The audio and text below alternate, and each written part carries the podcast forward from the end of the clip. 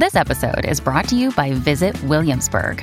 In Williamsburg, Virginia, there's never too much of a good thing. Whether you're a foodie, a golfer, a history buff, a shopaholic, an outdoor enthusiast, or a thrill seeker, you'll find what you came for here and more. So ask yourself, what is it you want?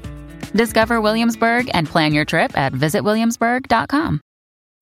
When you need mealtime inspiration, it's worth shopping Kroger, where you'll find over thirty thousand mouthwatering choices that excite your inner foodie. And no matter what tasty choice you make, you'll enjoy our everyday low prices, plus extra ways to save, like digital coupons worth over six hundred dollars each week. You can also save up to one dollar off per gallon at the pump with fuel points. More savings and more inspiring flavors make shopping Kroger worth it every time. Kroger, fresh for everyone. Fuel restrictions apply. This is Optimal Relationships Daily, episode fifteen thirty-one, On Human Nature, Part one, by Elena Miller of Zen Psychiatry dot com. Hello, everybody, and welcome to O R D with me, your host and narrator, Greg Audino. We've got a really wonderful two-parter to start reading from today.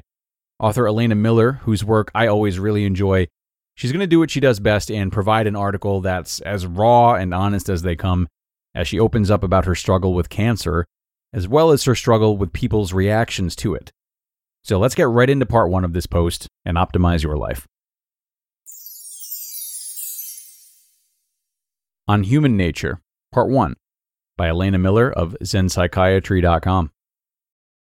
This past Friday, in front of my family, friends, colleagues, and teachers, I accepted my diploma during the graduation ceremony for the U C L A Psychiatry Residency Program. While it wasn't my real diploma, it's been months since I've been able to work, so when I'm better, I need to go back and finish some requirements.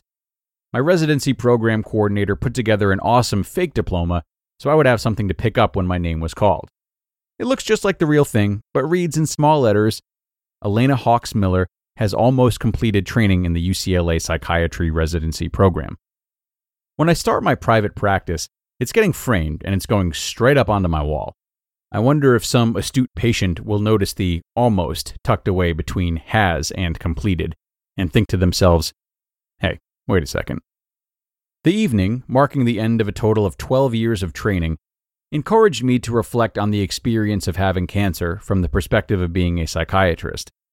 Something about severe illness striking down a young, otherwise healthy woman seems to have turned me into a walking Rorschach test, onto which people have projected, for better or worse, their ideas about how the world should be.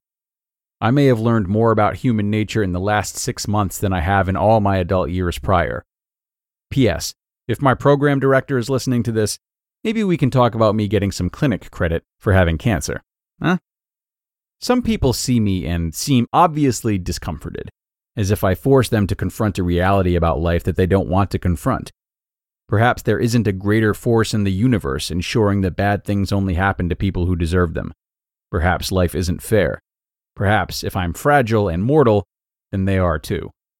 Many people will say things that, on some superficial level, they must believe are for my benefit, but that clearly deep down are meant to reassure themselves. They insist to me, everything's going to be okay. Oh, really? Have you been talking to my oncologist? Because I would love to hear the update. Or say cliches like, everything happens for a reason, or even worse, God only gives us what we can carry, as if some greater force purposefully gave me cancer. I've experienced a whole spectrum of generosity, from, on one end, generosity that is actually selfish, where people offer me support because they like how it sounds rolling off their tongue, but disappear when I actually need their help. Others offer a transactional type of generosity. They give support, emails, cards, and gifts, but in return expect me to reflect back to them what good people they are. Where's my thank you card, they ask, or why have you not responded to my emails wishing you were well? They think they're being generous, but I come out of these experiences feeling uneasy and used, now obligated to return a favor I didn't ask for and entered into an implicit contract I didn't agree to. I wish I would just be spared these gifts and the work that comes with them. Their generosity is offered with the expectation that I do something in return, which, when you are sick and can barely peel yourself off the couch to get chemo, is not generosity at all. I want to tell these people I would love to spend all the time in the world reassuring them of their goodness, but I'm kind of busy with other things, like, you know, dealing with cancer. By the way, if you really want to send a helpful message to someone dealing with illness, say, I'm thinking of you. Let me know when you need anything. No need to respond. Those last few words will be music to the person's ears, I assure you, and will set you apart from the surprisingly high number of people who have a subtle expectation of having their egos stroked when they offer help. The truest kind of generosity, which is offered with no concern for the ego of the person doing the offering and total love for the person to whom they are offering something, is touching and beautiful and rare. I don't know if I would have believed it existed if my closest friends and family, and even many strangers through this blog, hadn't so clearly demonstrated it. Some handle their discomfort with my illness in other ways.